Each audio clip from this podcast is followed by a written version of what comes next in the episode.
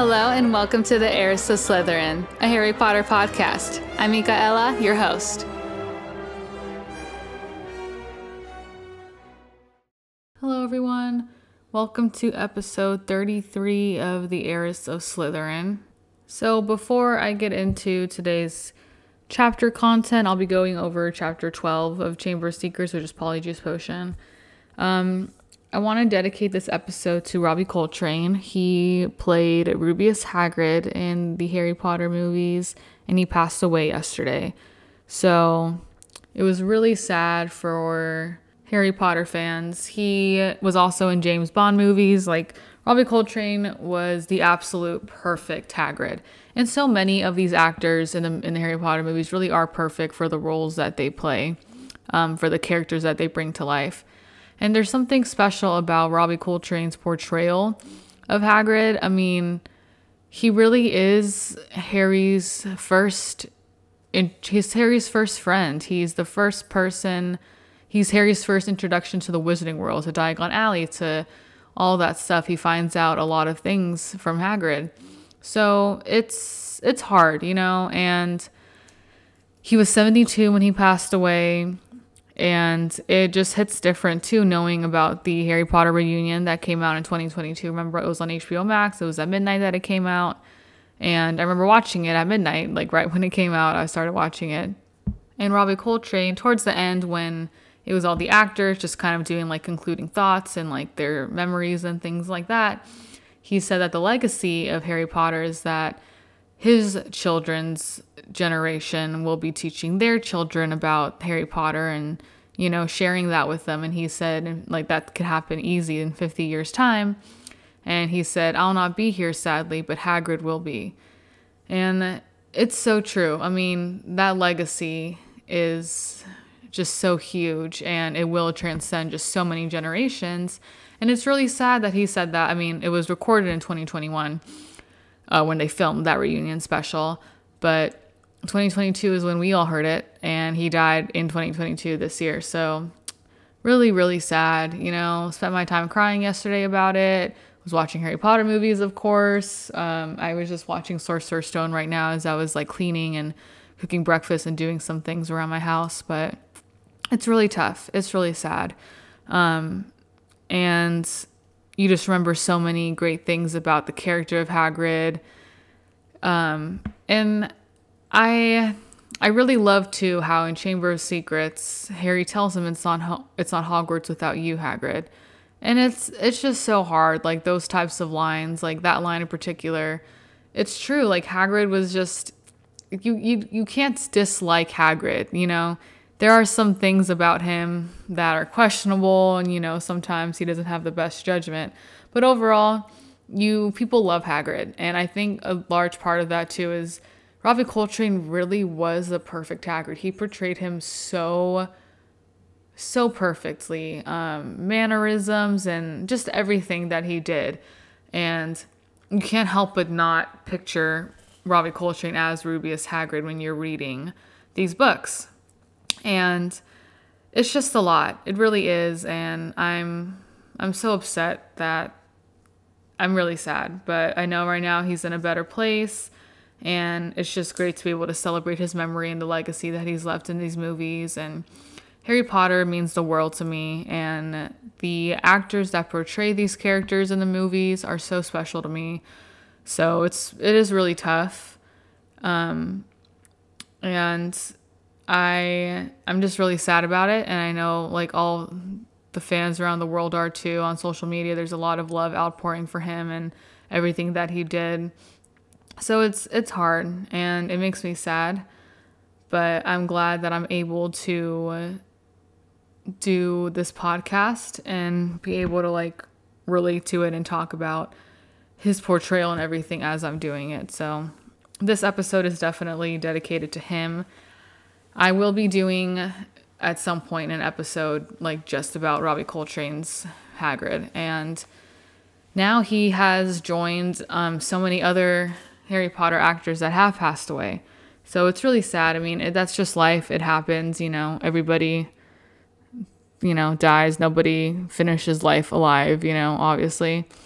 So inevitable, but it doesn't mean that it's any easier when it does happen. Um, so I'm really sad about it, but I am glad I'm able to do an episode today. I know I haven't done an episode in a few weeks, and I know I said that I was like trying to record as many as I could ahead of time before school got too crazy. I'm about halfway through my semester right now, and it's crazy. It's so much just constant studying and everything. And I even have a test on Monday and I probably should be studying for it right now, but instead I wanted to take put aside a few hours to record another episode. It just felt right, like, and it just helps me because for me, since Harry Potter is so special to me, I like need Harry Potter in my life, and whether that be watching the movies during the week or reading the books, rereading, um, or doing my podcast notes, recording an episode, like that's what I do because it's just so special to me. And I know I don't always have time for the podcast because I just like oh school is so insane. But um, moments like this when I am able to do some recordings are really special to me. So not gonna be in school forever, but until I do graduate, it is gonna be a little bit crazy in terms of recording, which I have spoken about before. But yeah, that's that's the big I wouldn't say there's any more like news, I guess, that I really want to talk about because there's really not. There's been some amazing tributes that the actors have posted um, on social media about Robbie and just really their love for him and like how he really was just such a great person to work with and how his legacy is just so great. And it's just, it reminds me too, it's like when he did say that about how he won't be here, but Hagrid will be. That's just absolutely just it's so sad because it's it's true. Like Hagrid will always be here, just like all the other characters will always be here. All those characters and the actors who brought them to life that really made sure that they put like all their effort, all their they just put all their energy 100% like into being perfect for these roles. And Robbie Coltrane, like there is not somebody else that would have been a better a better Hagrid. And I it's I'm just really sad about it still. Um, I would like to read some of the tributes that some people um, have posted, some of the actors from Harry Potter. So, Rupert Grint um, on his Instagram, he posted a picture of Hagrid who's like playing the flute outside of his hut. That is from the Sorcerer's Stone, that picture the movie. And he says that he's heartbroken to hear that Robbie is gone. I'll never forget the smell of cigars and beer glue. A wonderful combination. No one else on this planet could have played Hagrid, only Robbie. Just as Hagrid was in the books and films, Robbie was in life. Warm, compassionate, and hilarious. A giant hearted man who was still looking out for us even decades later, sending love to his family. See you on the other side, Bobser. And it's true, like that line that Rupert wrote, no one else on this planet could have played Hagrid, only Robbie. It is incredibly, incredibly true. No, literally nobody else. And I can't stress how perfect he portrayed him. So I definitely, I'm very upset about it. But I love that he, that Rupert did say that because it's true, like nobody else could have played him. And Daniel Radcliffe also released a statement. He said, Robbie was one of the funniest people I've met and used to keep us laughing constantly as kids on the set. I have especially fond memories of him keeping our spirits up on Prisoner of Azkaban when we were all hiding from the torrential rain for hours in Hagrid's hut and he was telling stories and cracking jokes to keep morale up. I feel incredibly lucky that I got to meet and work with him and very sad that he's passed. He was an incredible actor and a lovely man. Emma Watson said Robbie was like the most fun uncle I've ever had. Most of all, he was deeply caring and compassionate towards me as a child and an adult. His talent was so immense that it made sense he played a giant. He could fill any space with his brilliance. Robbie, if I ever get to be so kind as you were to me on a film set, I promise I'll do it in your name and memory. Know how much I adore and admire you. I'll really miss your sweetness, your nicknames, your warmth, your laughs, and your hugs. You made us a family. Know that you were that to us. Bonnie Wright said, heartbroken by the passing of Robbie Coltrane, Hagrid was my favorite character. Robbie portrayed Hagrid's warmth, sense of home, and unconditional love for his students and magical creatures so brilliantly. Thanks for all the laughter. Miss you, Robbie. Sending love to your family. J.K. Rowling said, I'll never know anyone remotely like Robbie again. He was an incredible talent, a complete one off, and I was beyond fortunate to know him, work with him, and laugh my head off with him. I send my love and deepest condolences to his family, above all, his children. So, in case you guys aren't aware of who those people were, Rupert Grint, of course, played Ron Weasley. Daniel Radcliffe, he played Harry Potter. Emma Watson played Hermione Granger. Bonnie Wright played Ginny Weasley, and J.K. Rowling, she's the author of the series. She created Harry Potter, thus creating the character Hagrid. Um, I also wanted to read what Tom Felton said, and also um, the twins. So James Phelps, he played Fred Weasley. He said, I will miss the random chats about all subjects under the sun. And I'll never forget in September 2000, Robbie Coltrane came over to a very nervous 14 year old me on my first ever day on a movie set and said, Enjoy it. You'll be great. Thank you for that. Oliver Phelps, who played George Weasley, wrote, he tweeted, November 2001, Leicester Square, London. Soak this in, lads. It's like a Rolls Royce for your first car. Robbie Coltrane, when he was next to me on the red carpet for the first Harry Potter premiere. Over the years, we had some great chats about history and travel. Rest in peace, Robbie. Tom Felton wrote, who played Draco Malfoy. He tweeted, One of my fondest memories of filming Harry Potter was a night shoot on the first film in the Forbidden Forest. I was 12. Robbie cared and looked after everyone around him, effortlessly, and made them laugh, effortlessly. He was a big, friendly giant on screen, but even more so in real life. Love you, mate. Thank you for everything. And also, some of these people, I mean, these actors that worked with him, they've also been tweeting pictures from whether it was the movie premieres or on set or just things like that, pictures of him too. And I mean, obviously, I can't show the pictures on the podcast because it's just audio, but I think that was really great as well that they included those and it was cool to see those because some of those pictures you just haven't seen before. So overall, just it's a lot. It really is sad. I mean, think last episode or the episode before that I was talking about or I posted it and I put it in memory of Her Majesty because she passed away last month and now Robbie Coltrane passed away this month yesterday. So it's it's still all pretty fresh and it's hard. Um but I am glad that I'm able to do this podcast and kind of like in memory and dedicate to him. And just, I'm so fortunate to have Harry Potter in my life. And I mean, the actors are part of that. And Robbie Coltrane, nobody else could have played Hagrid, the absolute perfect person. And I just thank him so much for everything he did for these movies, for the character of Hagrid, someone so important, his portrayal, and just how great it really was. And I'm excited to do this and then just continue to watch some Harry Potter tonight, see him portray Hagrid. You'll also notice, um, if you guys follow my Twitter, that I've been tweeting a lot about it and just how I was watching Goblet of Fire last night. And I really, I love his performance in all the movies, but there's some really good, I really like him in Goblet of Fire. Um, and it was really cool. I love him in all the movies. Prisoner of Azkaban, like literally, it's like all the movies, but Goblet of Fire is special to me. And I enjoyed seeing his interactions with Madame Maxime and everybody, so I'll probably watch, I'm thinking, Deathly Hallows tonight, part one and part two, because I love when he is so, his portrayal of Hagrid being so upset that Harry came to the forest is, is really powerful. So now I'm going to get into uh, today's chapter discussion, which is chapter 12 of the Chamber of Secrets, um, the Polyjuice Potion. So, last chapter, we saw there was a dueling club. That was like the big thing.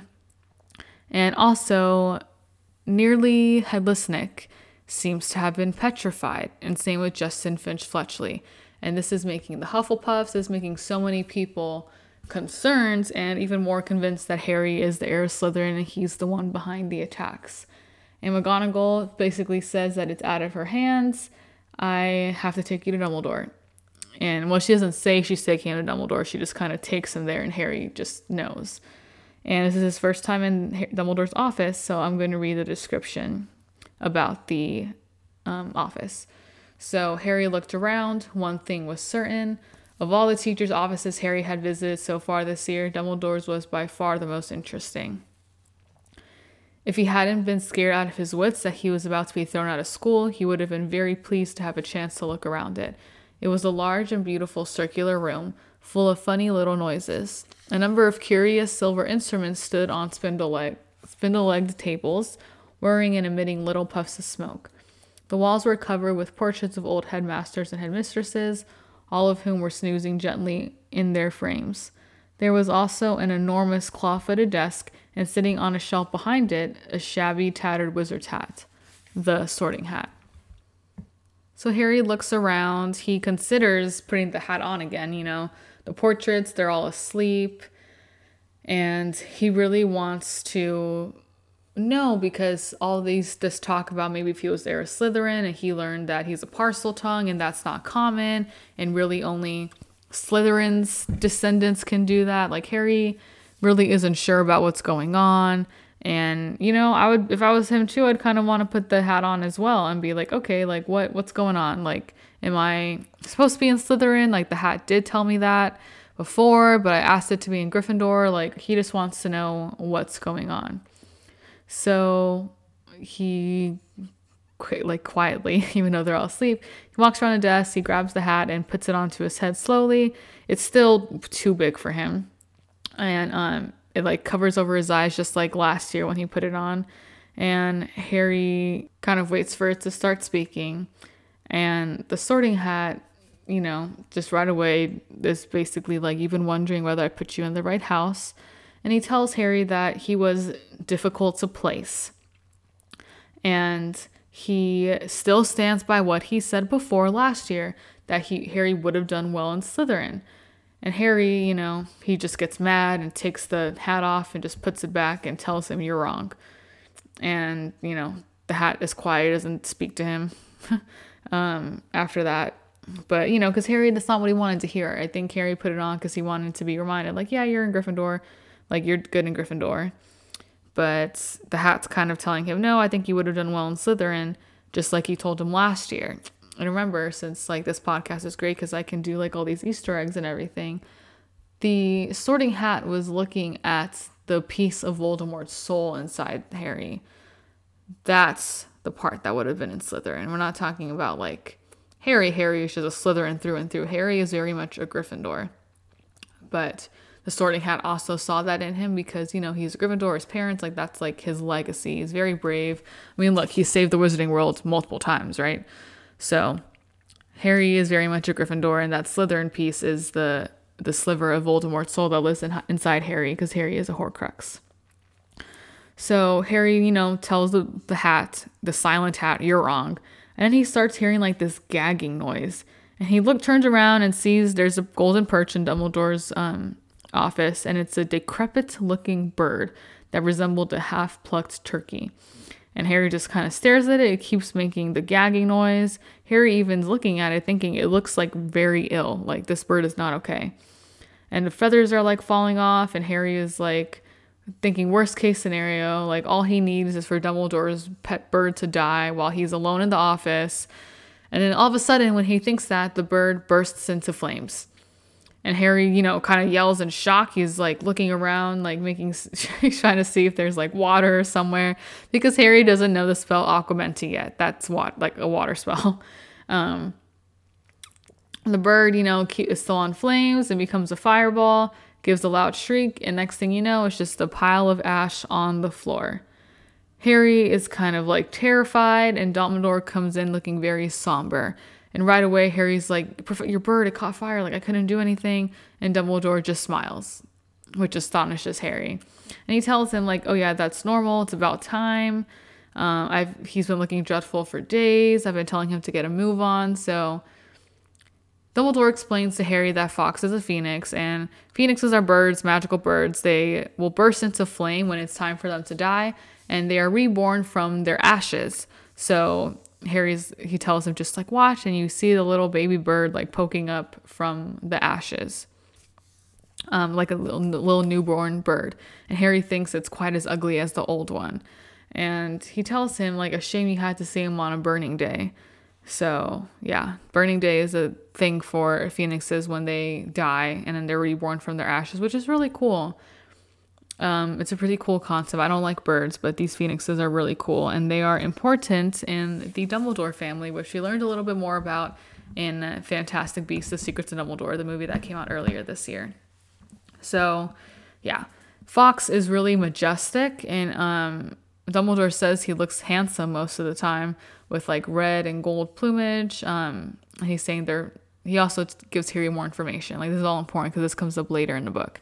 That um, they're really powerful. They can carry immensely heavy loads, so they're very strong, and their tears have healing powers. And they make highly faithful pets. Those are all those three things he mentioned are all things that help Harry get out of the Chamber of Secrets and survive the Chamber of Secrets and everything.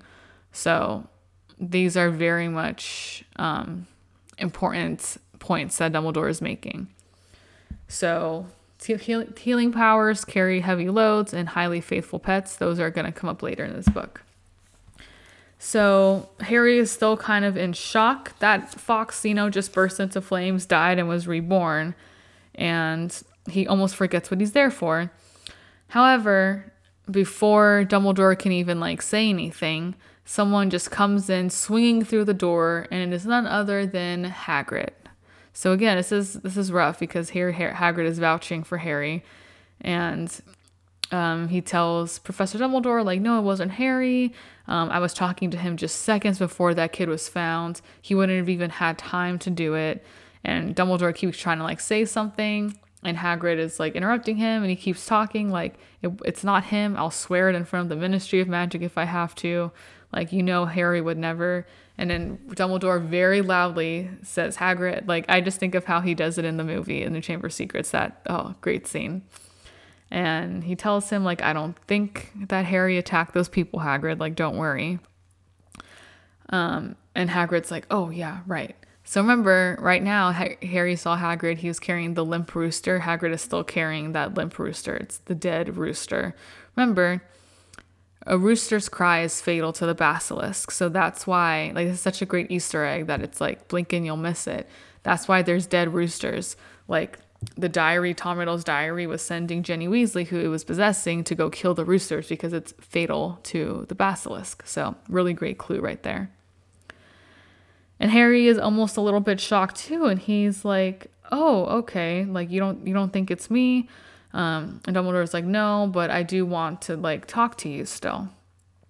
And he asks Harry, "Is there anything you'd like to tell me? Like anything at all?" So this is what Harry this is a chance for Harry to tell Dumbledore about what's been going on with anything. Like it's an opportunity. If if Harry never felt like he could go to Dumbledore before, I don't think that's that's not the case.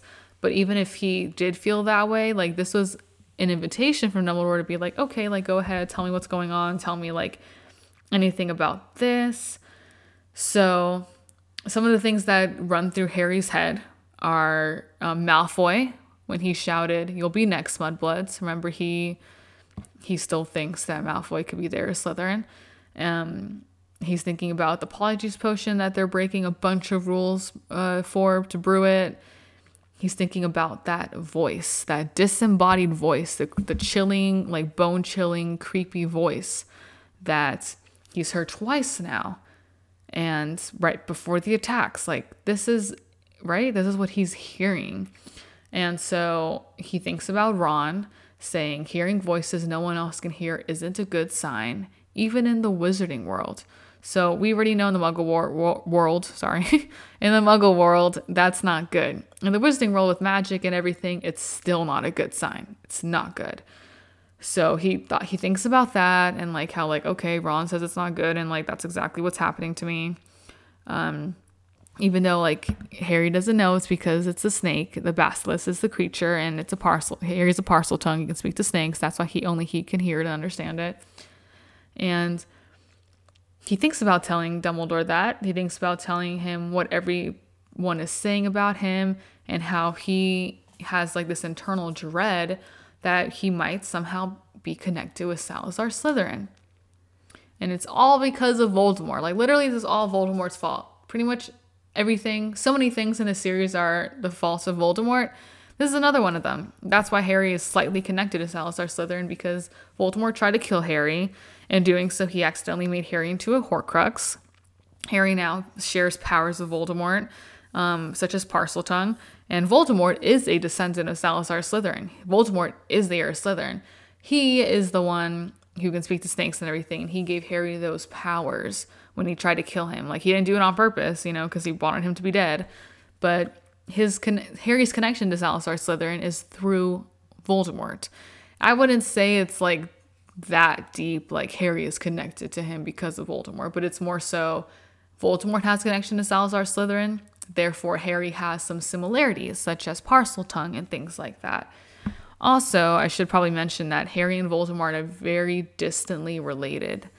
So that's another kind of like important thing to mention, I I think.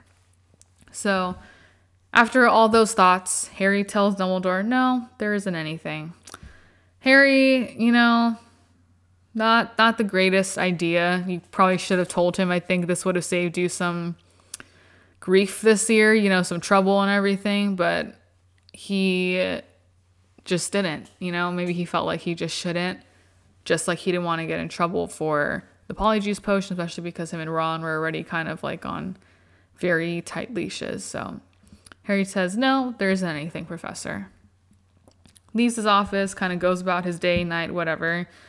Then, as the story progresses, we keep learning that people are continuing to panic. They're like, or nervousness is turning into like just pure panic, like everywhere. So, nearly headless Nick and Justin, a double double attack, it it just is terrifying people, especially because of nearly headless Nick. That's what's worrying people most because they're thinking like what could happen to a ghost? Like he's already dead. What is this terrible power that is causing someone like a thing who's already dead to be attacked, to be hurt, to be injured or whatever? Because nearly headless Nick, it's not like he just, you know, he didn't just wake up. He's still very much like petrified. And it's yeah he's a he's a ghost. He's already dead. It's almost like it can't kill him but like he's already dead and something still happened to him. So it's very much like a intense panic for sure and i like how the author said um, what had hitherto been nervousness into real panic like yeah it was nervousness and kind of like some anxiety over it now it's just straight like fear so once they send out the lists for people who are going to go home for the holidays, um, like to, to book their seats on Hogwarts Express to go home for Christmas, like people are just running to sign up for that. So Ron tells Harry and Hermione, like, at this rate, we're going to be the only ones left. Us and Malfoy, Crabbe, and Goyle. Like, jolly holiday, right? No, not very much at all. So Harry, they well, I mean, they're excited. They're not like excited, I guess, but to like drink the polyjuice potion, but they want to find out more. They want to do some sleuthing, right? And it's the holidays are going to be their chance to do that. So Harry, though, he is glad that most people are leaving because as he's walking down the corridors, people are like like leaving, skirting around, trying to avoid him, not making eye contact, like or they're looking at him and muttering and pointing and like just being like annoying kids, right? And Harry's just tired of it and he's glad he's to get like a break from all of them and try to hopefully prove that Malfoy is the heir Slytherin that he's the one behind the attacks. There are, however, two people that kind of find this whole thing just comical. And that's the twins. That's Fred and George. They they think they just know it's so ridiculous that Harry could ever have anything to do with attacking these people, the, this creature, like the ghost, the the cat, Mrs. Norris, they know that it's so ridiculous that it, and it's just so impossible that Harry would ever do this that they're like making it funny. And I love I love Fred and George and I love them for this because, you know, they're not afraid to just like stand up for him and be like, "Well, what like you really you guys really think that he's to do this?" Like he defeated Voldemort, you know, and it's like the Hufflepuffs are trying to be like, well, he didn't, he's a dark wizard, so he didn't want like another dark wizard competing with him, and Voldemort didn't want that either. Like, dumb. But it checks out for them though, and so they think that's a like a plausible theory. But I like, I really love how Fred and George are just like, no, this is stupid. Like, whatever, let's just make fun of it. So they find it all funny and they kind of go out of their way to like march ahead of Harry like down the corridors and they're sarcastically like make way for the heir of Slytherin. Seriously evil wizard coming through. Love that. I say this like every episode for this book, but I love that heir of Slytherin because my podcast is Heiress of Slytherin, so I love just Heir of Slytherin reading that so much because this is really the only book where I can do that. So I will mention it every single time I can because the rest of the books don't really mention the words the heir of Slytherin. So yeah, I love mentioning heir of Slytherin because this is the Heiress of Slytherin podcast. So Percy does not approve of this behavior because you know Percy's um he's just Percy, you know, he doesn't like fun basically. He or what he sees as rule breaking and things like that or he's saying it's not a laughing matter. And so it's funny because Fred's like, okay, get out of the way, Percy. Here he's in a hurry. And George will tell him, like, yeah, he's off to the Chamber of Secrets for a cup of tea with his fanged servant. So, and it's, that's crazy too that George said fanged servant because, you know, he's a Parseltongue. So it's fanged, like space. Snakes are fanged. So that's what who his servant would be because he can communicate with snakes. And it's like, George, you are actually correct. He's not Harry's servant by any means. He's like Voldemort's servant because it'll only, the basilisk will only obey the heir, the heir Slytherin. But yeah, in the Chamber of Secrets, a fanged creature is exactly what's in there. So I think that's another like cool little clue and Easter egg here.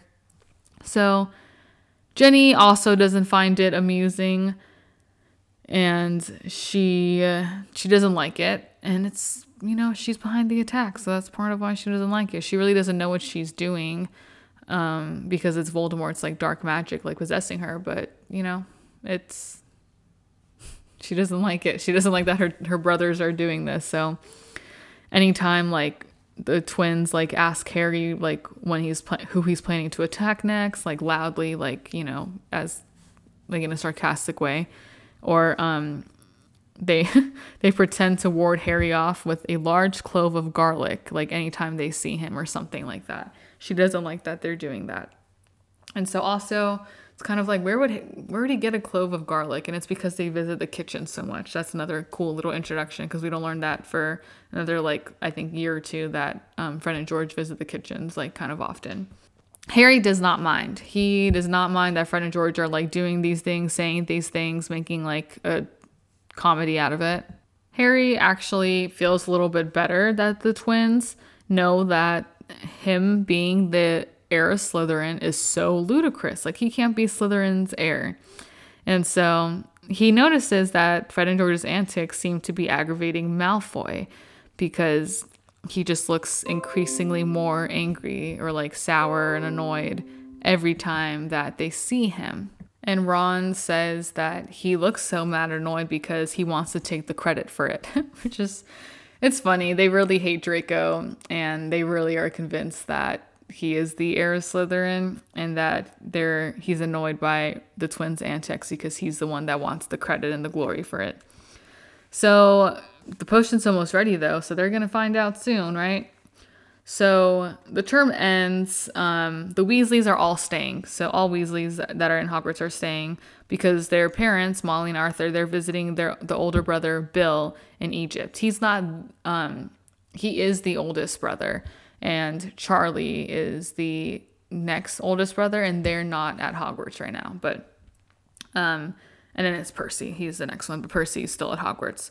So Percy is convinced that it's his prefect's duty to stay. Like, sure, okay, whatever helps you, you know, justify your crazy behavior, Percy, that's fine. So, Christmas morning arrives. Hermione is still adding some ingredients to the Polyjuice potion. She's adding the lacewing flies and says that she's positive that it's ready. And she also brings in um, presents for them as well.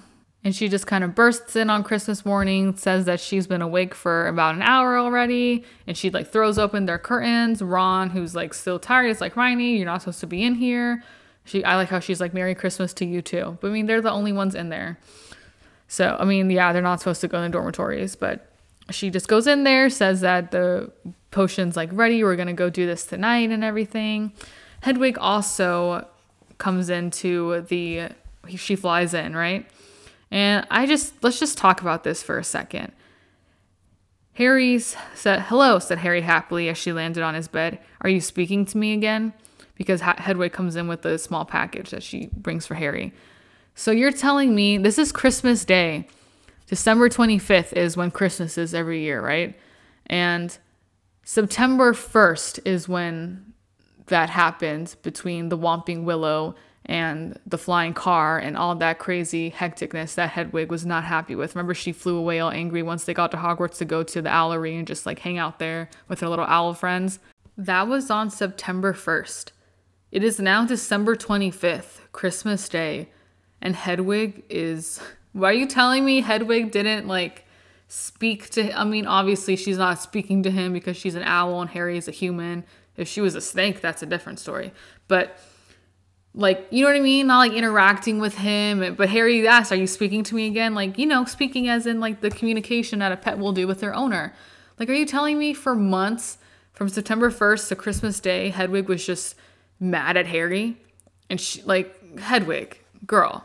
I mean, I get it. She like her and Harry both were having a really like cooped up summer where they couldn't leave and like she wasn't allowed to go and fly out. There were bars on the window at one point. Harry was being starved. Like he was only let out of his room two times a day.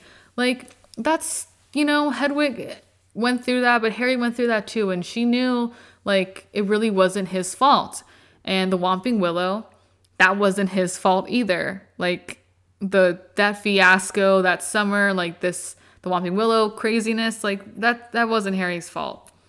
And the fact that Hedwig was like probably like avoiding Harry or like only bringing him his packages but not like interacting with him, like the fact that she like um probably like landed on his bed and, and is like an indicator that he was like, oh, okay, so you're not mad anymore after she probably like didn't um do that before. Like if she if she was bringing like the daily prophet or something she was just like throwing it and leaving or like landing somewhere far away from him or something like that so I I just and Harry's happy. Like, hello, said Harry happily. Like he's finally glad that his pet, his like Wizarding World companion in the Muggle world is like okay with speaking to him again. So she it says that she nibbled his ear in an affectionate sort of way because it's like she's finally come around to being like not mad at Harry. like that's that's Hedwig for you. She was just not happy right now. Um, and I love Hedwig, and I am getting so sad right now because I'm thinking about how she's only has like five more years left of life because she gets killed. Like, oh my god, it's it's hard. So I just I got to move on before I like cry thinking about that because you know a lot of loss lately. So Hedwig, like you know, being like doing the like affectionate nibble to his ear, whatever that owls do. Um, it was a far better present than what she had brought him because it was from the Dursleys. And do you know what they brought him? What their Christmas present to him was? It was a toothpick. And it was a note to him telling him to see if he can stay for summer as well. Cause you know, they're probably they don't want to see him. They're annoyed that like he kind of like escaped and everything, but Petunia, like they know that he has to come back, but they're like, let's just see if like he can stay for the summer or whatever. And, and Harry would if he if he was able to, but you know, that's not a thing that they do. And then the rest of Harry's presents are definitely better than what the Dursleys sent him. Hagrid, poor oh god, I'm so sad every time I think about Hagrid. He because you know Robbie Coltrane. But Hagrid sent Harry a large trin- a large tin of treacle fudge. Harry kind of like softened it by the fire by eating. Sounds really good and wants some treacle fudge. Ron gave him a Flying with the Cannons book. It's just some interesting facts about his favorite Quidditch team.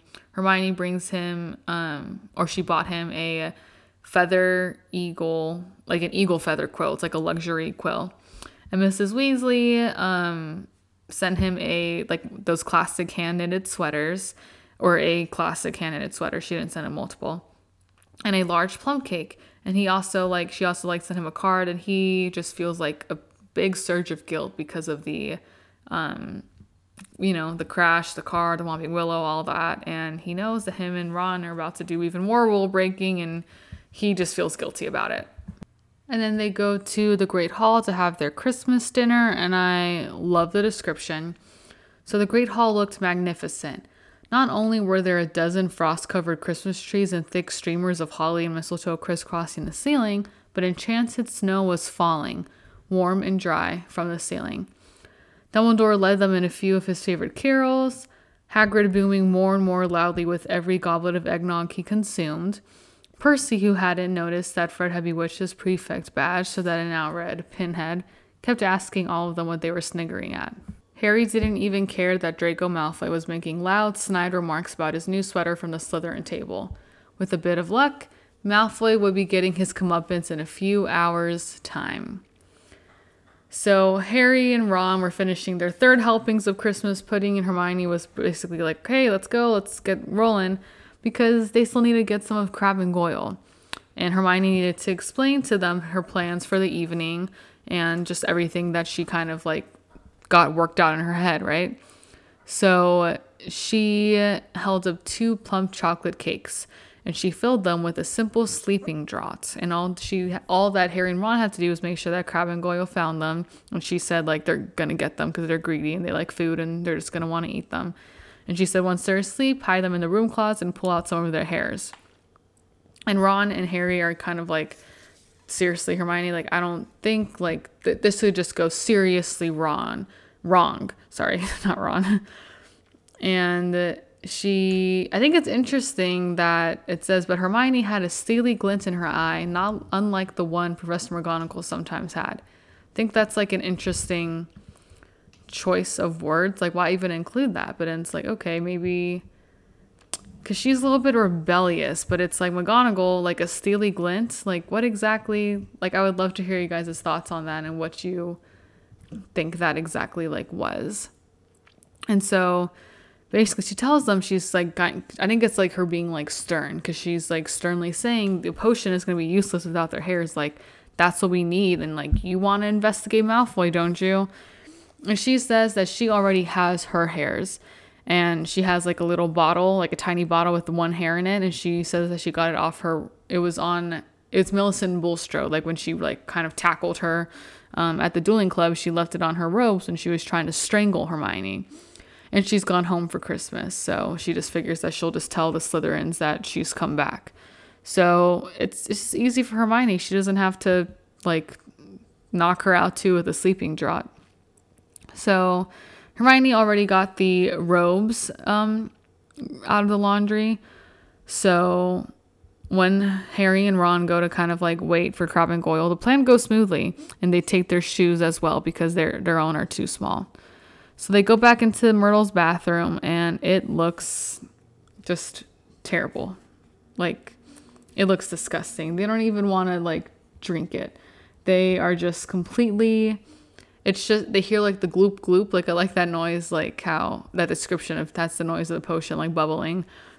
Um and the glass tumblers are just there like on the toilet seat for them ready to drink.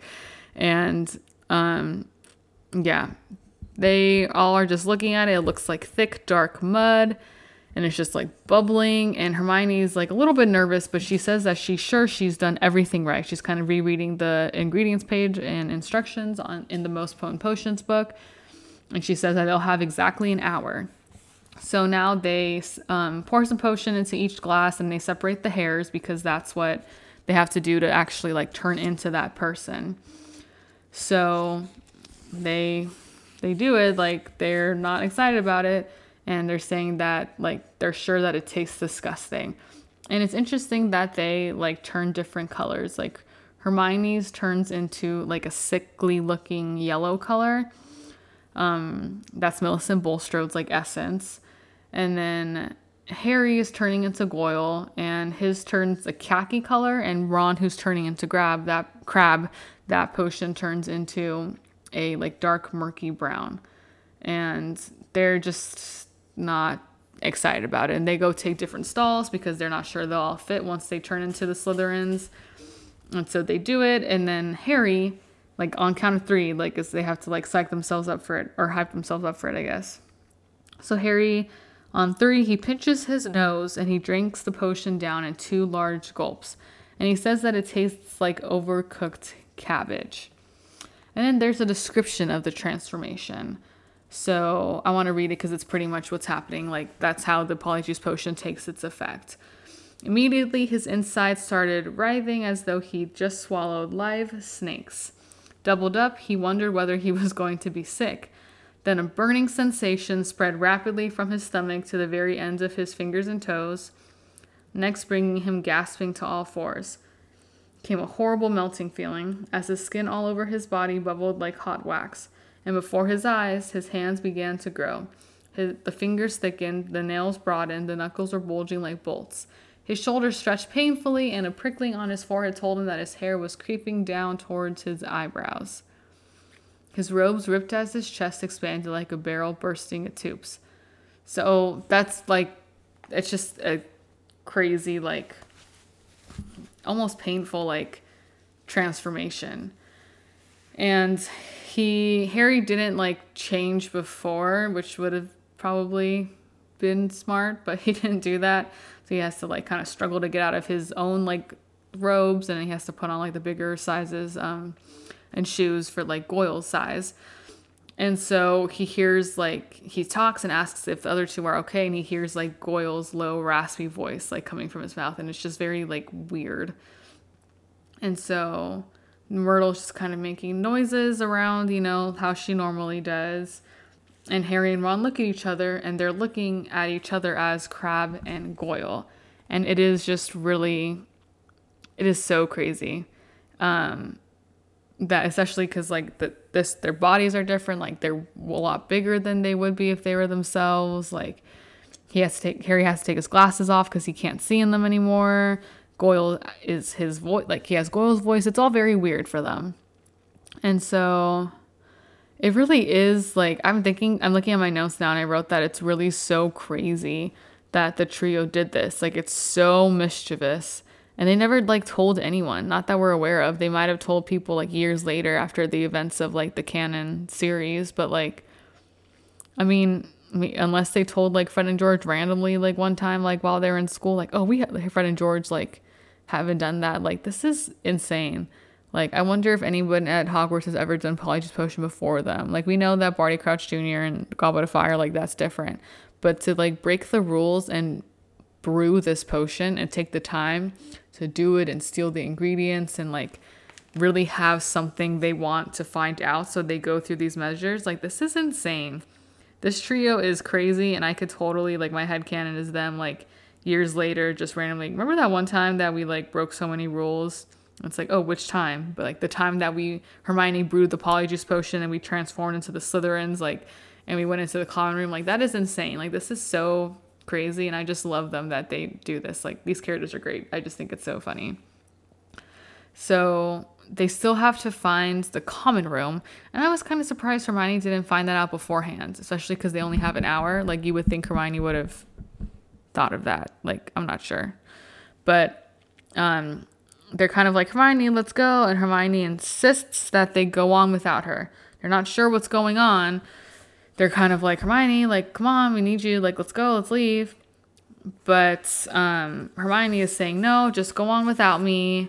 Um, I'm not to come after all. And she's telling them to, like, you're wasting time. Just go. Like, you need to just leave. Harry looks at his watch. Five minutes have passed. So they only have 55 left. And those are precious minutes. Like, they got to leave, right? So they, Harry and Ron as Crabbe and Goyle, like, or I guess Harry is Goyle and Ron is Crabbe. So, you know. But they look out of the bathroom, like, very carefully because it's the girls' bathroom. So they're checking to see the coast is clear, then they leave.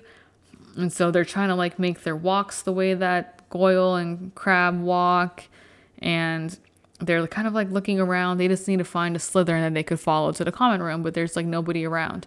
So Ron thinks like, okay, like towards the dungeons over here. Um, Slytherins always come up to breakfast from over there. So that's where they like start to just set off, right? And so they go in the direction of dungeons and um, they kind of run into um, this girl with long curly hair. She emerges from the entrance and she looks up at her and she says, and Ron says to her, We've forgotten the way to our common room. And she stiffly says, I beg your pardon, our common room? I'm a Ravenclaw. So, Easter egg here. This Ravenclaw is Penelope Clearwater. This is Percy's like secret girlfriend. Like he was shut up in his room all summer. He was writing letters to her. Ginny catches them in this book as well, like later on. And then she later tells like them that it was Penelope Clearwater that he was like sneaking around to see right at school. And so this is Penelope Clearwater. Like this is like she was like seeing Percy just now. And we're about to like see Percy soon. So this is like a big hint. Like this is like a clue to it. But she is Penelope Clearwater, that the girl that Ron asked, and she is in Ravenclaw. So she like looks suspiciously at them because it's like kind of weird. Like, how would you forget the way to your common room? but yeah, so she they keep walking. You know, they uh, are like they want it to be easy, but they're not sure it's gonna be easy because they're just not sure. And now a quarter of an hour has has passed, and they're getting kind of desperate. You know, because they they are on a strict time limit, so they need to find this common room. Then suddenly, during one of the passages, it's deserted, and then they see someone like coming around the corner, right? And they're they're excited, like, oh, finally. But nope, not a Slytherin. It is Percy. So obviously he's a Gryffindor. Percy could be, honestly, I think he could be in Slytherin. If any of the Weasleys were to not be sorted into Gryffindor or could be part of another house, I honestly think that it would be Percy Weasley. And I will explain that in a different episode, but I stand by that. Not not saying he's only Slytherin or he should have been in Slytherin or but like I think he could have been. So, anyways, they were excited that someone else was like there until they saw that it was Percy because, you know, he's not going to help them. Percy's Percy especially because and you know they're Ron's not Ron right now and Harry's not Harry. It's Crabbe and Goyle to Percy, right? So and surprised because Ron's kind of like, wait, what are you doing here? And he asks him, like, what are you doing down here?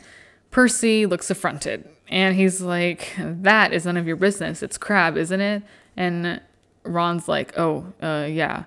And then Percy tells them, like, go get off to your dormitories. Like, it's not safe to go wandering around the door corridors these days at, like, and it's nighttime, even though these are all purebloods right here. Like, Crabbe, Goyle, and Percy, they're all purebloods. They're not going to get attacked. But Ron points out, like, you're the one that you're out here, like, roaming the corridors at night. And Percy says that, it says, I am a prefect. Nothing's going to attack me, which is just absolutely hilarious. Like, Percy, seriously. Just because you're a prefect does not mean you're immune and you're above like everything else, which he thinks it he thinks that's exactly the case. And a prefect, you know, Penelope Clearwater, prefect, did she get attacked? Yeah, she did. She's a Muggleborn, but that's it's not because you're a prefect. It's because you're a Muggleborn. She gets um, petrified later on in this book. So basically, Percy, you're not above being attacked.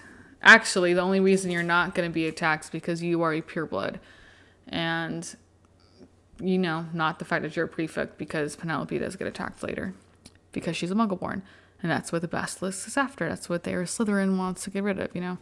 So basically, he's just he's telling them like I'm not gonna get attacked because I'm a prefect, and then suddenly a voice comes behind them saying, "There you are," and it's Draco Malfoy, right? And so this is the first time in his life that Harry is pleased to see Malfoy. This is the only time because he knows like they can finally talk to him and get into the common room, right? So he says that he's been looking for them. He wants to show them really something really funny. And then he says, What are you doing down here, Weasley? And Percy, you know, he's a prefect, right? So he's like, he looks, he's shocked. He's like outraged that somebody wouldn't show respect to a school prefect. And he doesn't like Malfoy's attitude. And so he, they just leave. Malfoy just gives him a look and like motions for the other two to follow him. And Harry was almost going to kind of like apologize to um, Percy, but he was like, oh, wait, I got to stay in character. I'm Goyle right now, right? So, as they're turning the corner because they're following Malfoy to get to the common room, Malfoy starts saying, That Peter Weasley. And then Ron just naturally, just because he's his brother, is like, Oh, Percy, like, corrects him. And then Ron, Malfoy's like, Oh, whatever. Um, he actually says that he's noticed that he's he's seen Percy sneaking around a lot lately. Um, and he thinks he knows what he's up to. He thinks that like he's gonna catch Slytherin's heir like single handed, right? And um, that's like news to Harry and Ron. They're like, oh, what? Percy's sneaking around? Does he really thinks he's to catch him? No, Percy is sneaking around a lot because of his little girlfriend, Penelope Clearwater, the one that Harry and Ron ran into before this. They're meeting like in this secret little, I don't know what it is, where they're meeting exactly like a passage, like corridor, a hallway, a room. They're meeting somewhere where they think is secret, and that's what they've been sneaking around a lot lately, right? So they get to um, it's a stretch of bare, damp stone wall. Remember, they're um, the Gryffindor common room is the the fat lady. She's the one that's like lets them in with the password. However, this is just the wall for the Slytherin common room. Every every common room is a little bit different. They don't all have passwords, right? But Slytherin and Gryffindor do. So Malfoy says the password and it's pure blood. That is that's insane. That is crazy. That is that's bad. That's why Slytherins get a bad rep. I'm a Slytherin, and it's this is a lot, you know. But that's the thing too. Like I've mentioned it so many times, and I'll mention it a lot more. It's like Slytherins, like they aren't sorted into Slytherin because they're evil. That's not what it is. It's ambitious and cunning, and they're cunning. They're um. They are very astute. They're shrewd, and they make they have good judgment. Like they make good judges of characters, what they are, and they're able to use what they need to get what they want. Ambition, like they're good judges of like that's like what Slytherin is. It's not evil, but the fact that the password was pure blood, that's insane. And I want to know who creates these passwords. Is it the head boy slash head girl? Is it the prefects? Is it is it the head of houses? Like, is Snape the one that said pureblood was the password? Like, I don't know. I don't. I don't think that's the case, but like, seriously, geesh, that's crazy. That that's the fact. Like, that's what the password for this time is, and that's like a new password. Like, it's recent because Malfoy has to like stop and think. Like, oh, what was it again? So it's not like it. Like, that's a lot. That's a little bit insensitive.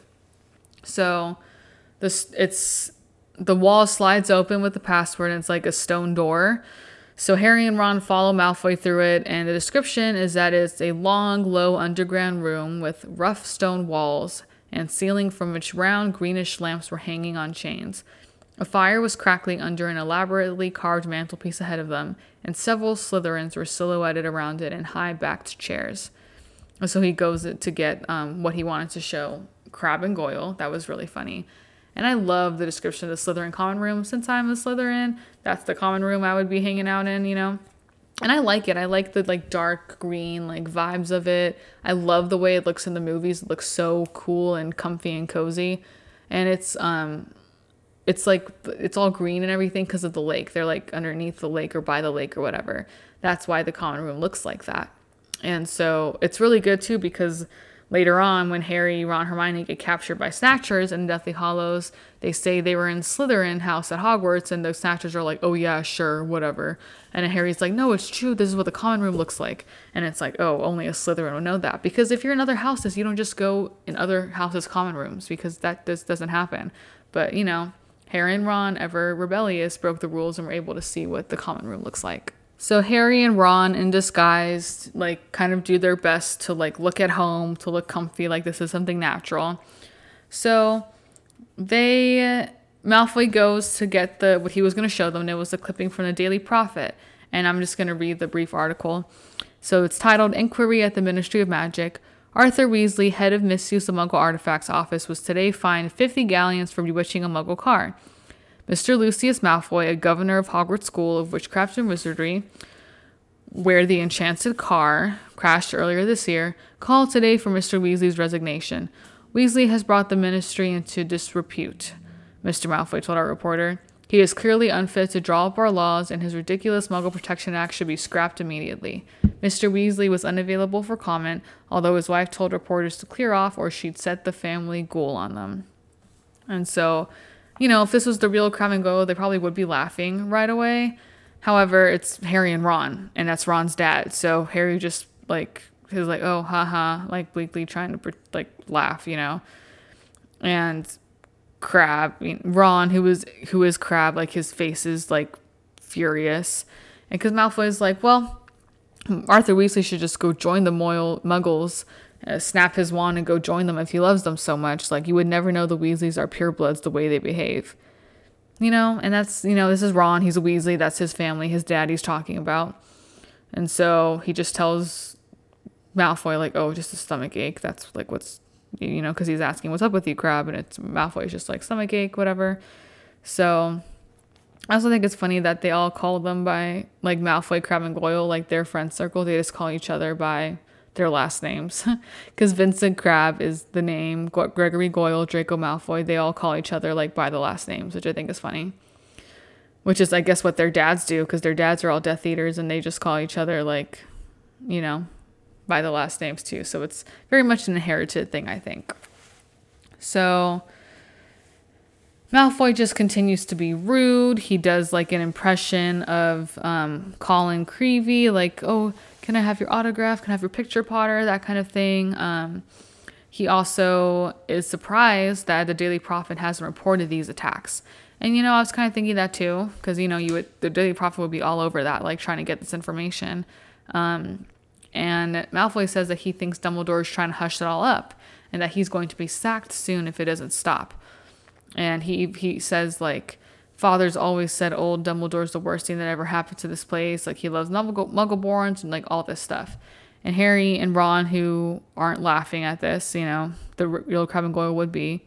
He's like, what? Like, what's the matter with you two? And it says, far too late. Harry and Ron forced themselves to laugh, but Malfoy, you know, doesn't think anything of it because they're they're thinking Crabbe and Goyle were always slow on the uptake. So, you know, Harry or Malfoy keeps mentioning Harry, like he's just the he's the mudblood's friend like he's so great isn't he you know very mockingly because it's that's what he does he makes fun of harry and so he even he calls hermione a mudblood again um and he then he says and people actually think he's the heir of slytherin i love the way tom felton delivers like 12 year old tom felton delivering that line 13 year old however old he was in the movie was great. Like, if people actually think that he's the heir of Slytherin, like, it's so good. So, Malfoy is saying, I wish I knew who it was because I could help them. And, like, seriously, Mal, like, you are just a bad little boy. The fact that he said that, I was like, oh my gosh. Like, you really would, like, say that. Like, that's so bad. That's, he's just a horrible kid. And the fact that he wants to help them, like, it's, it's just bad. So, Harry as Goyle is like, well, you you must know who's behind it then.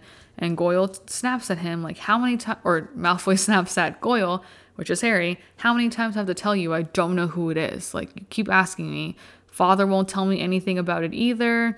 He knows about it like it was before his time because it was 50 years ago, but he does know some stuff about it, and he thinks that it'll look suspicious if I know too much about it. So that's smart on Lucius Malfoy's part, not really telling Malfoy more, like his son Malfoy more, just in case he goes blabbing about about it.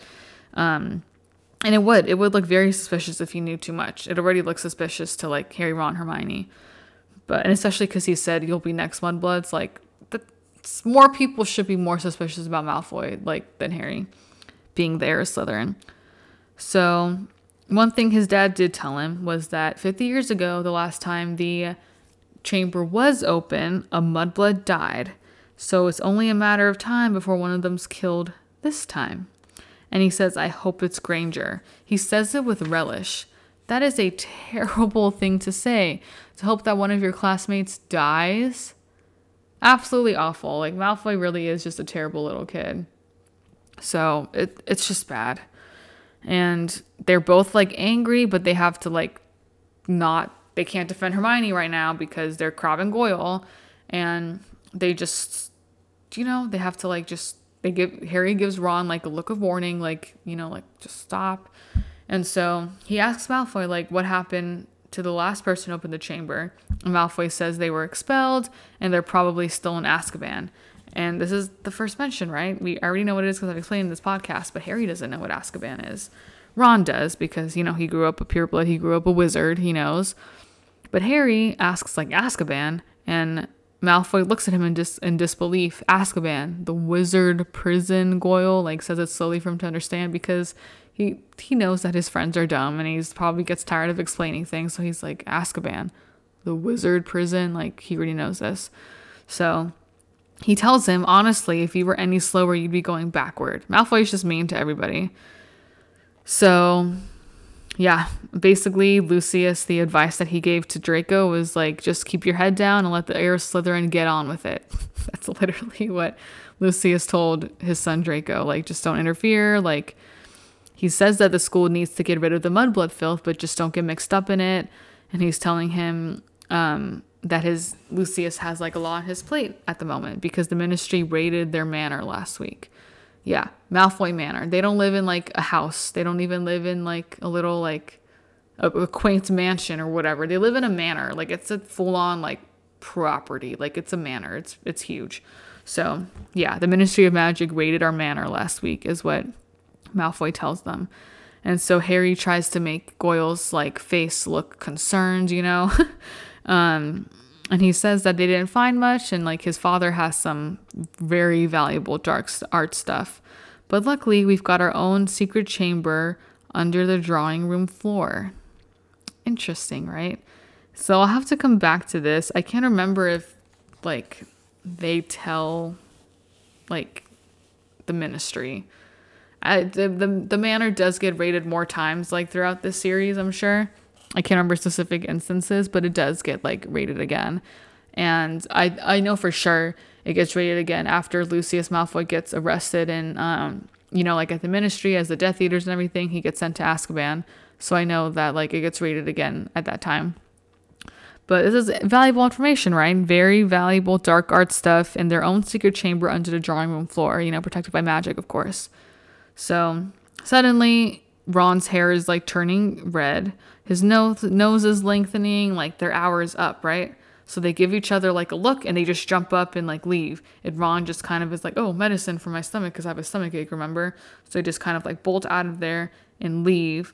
And they really hope that Malfoy like isn't noticing anything, but they feel like the shoes are too big, the clothes, the robes are getting too big. They have to like pull them up as they're like running.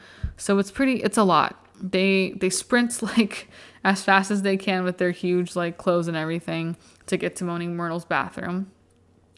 And Ron says like um, it wasn't a complete waste of time. Oh, and he says that I'm going to write to Dad tomorrow and tell him to check under the Malfoy's drawing room. So that's that's good. I do like how they include that because um, now they know where to raid exactly. So great. I'm glad that Malfoy gave them that information. I, I forgot that was in my notes later that they did give that information to Arthur Weasley eventually.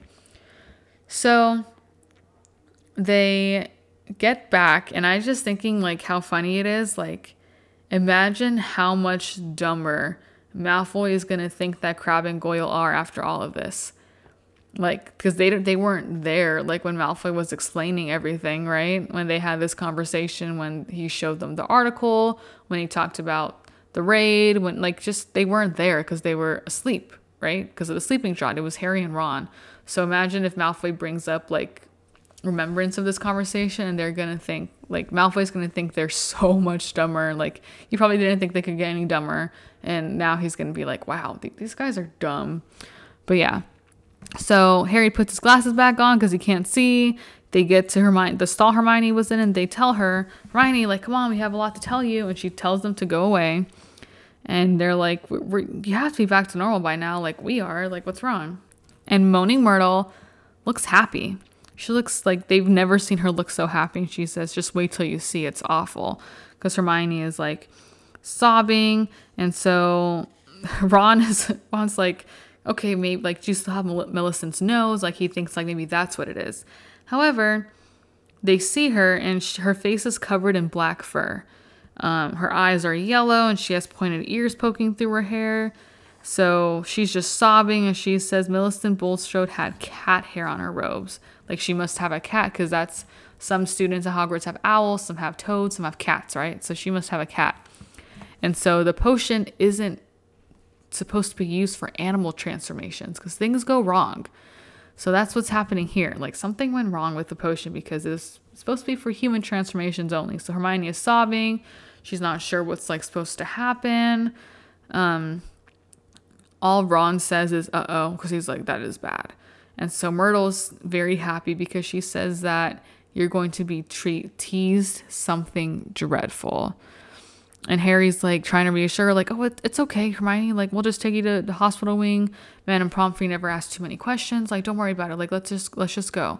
But it takes some time for Harry and Ron to persuade her to like leave the bathroom, even like at nighttime, even though there's not many people there because it's Christmas break. Like, and I get it. Like, she doesn't. That's that's a lot. Like, that's scary. That's hard. But eventually, her friends convince her, like, okay, Hermione, like, let's go. But the only one happy right now is Moaning Myrtle. She is so happy that Hermione's going to get teased. And the chapter ends with her saying, Wait till everyone finds out you've got a tail. So, another great chapter. That was so much fun. I. It's sad because, you know, Robbie Coltrane, and like that's who this episode is dedicated to. And I just really love his portrayal of Hagrid. And I. I'm very sad he's gone, but I'm glad he's in a better place and I'm glad that we have this legacy that he left us with. And this entire series just means so much to me and so many other people that it's I'm I'm glad that we have these memories of him and of his portrayal of Hagrid. So again, really great chapter. A lot of stuff happens. Um, Malfoy's a terrible little kid. We know that he's not the heir, and we know that he doesn't know who's behind it. So, we also get a first mention of Azkaban. That's really cool. So, we also met Fawkes for the first time. Like there is some good firsts in this in this chapter. And so, I want to leave end the episode with a clip of Robbie Coltrane speaking. But before I do that, I want to, I'm not going to mention my social medias and that whole spiel that I do at the beginning and end of every episode. I do it in every I do it in every episode, but I don't think it's necessary for this one. And so I do, however, want to remind everybody that for next episode, make sure you read chapter 13 of Harry Potter and Chamber of Secrets, The Very Secret Diary. So thanks for listening, and I'm just going to leave you with the great words of Robbie Coltrane to finish. The legacy of the movies is that my children's generation will show them to their children. So you could be watching it in 50 years' time. Easy. I'll not be here, sadly, but. Don't you think on it for one minute. But Hagrid will. Yes. Thank you for listening to the Heirs of Slytherin, a Harry Potter podcast. I'm Michaela, your host. Bye.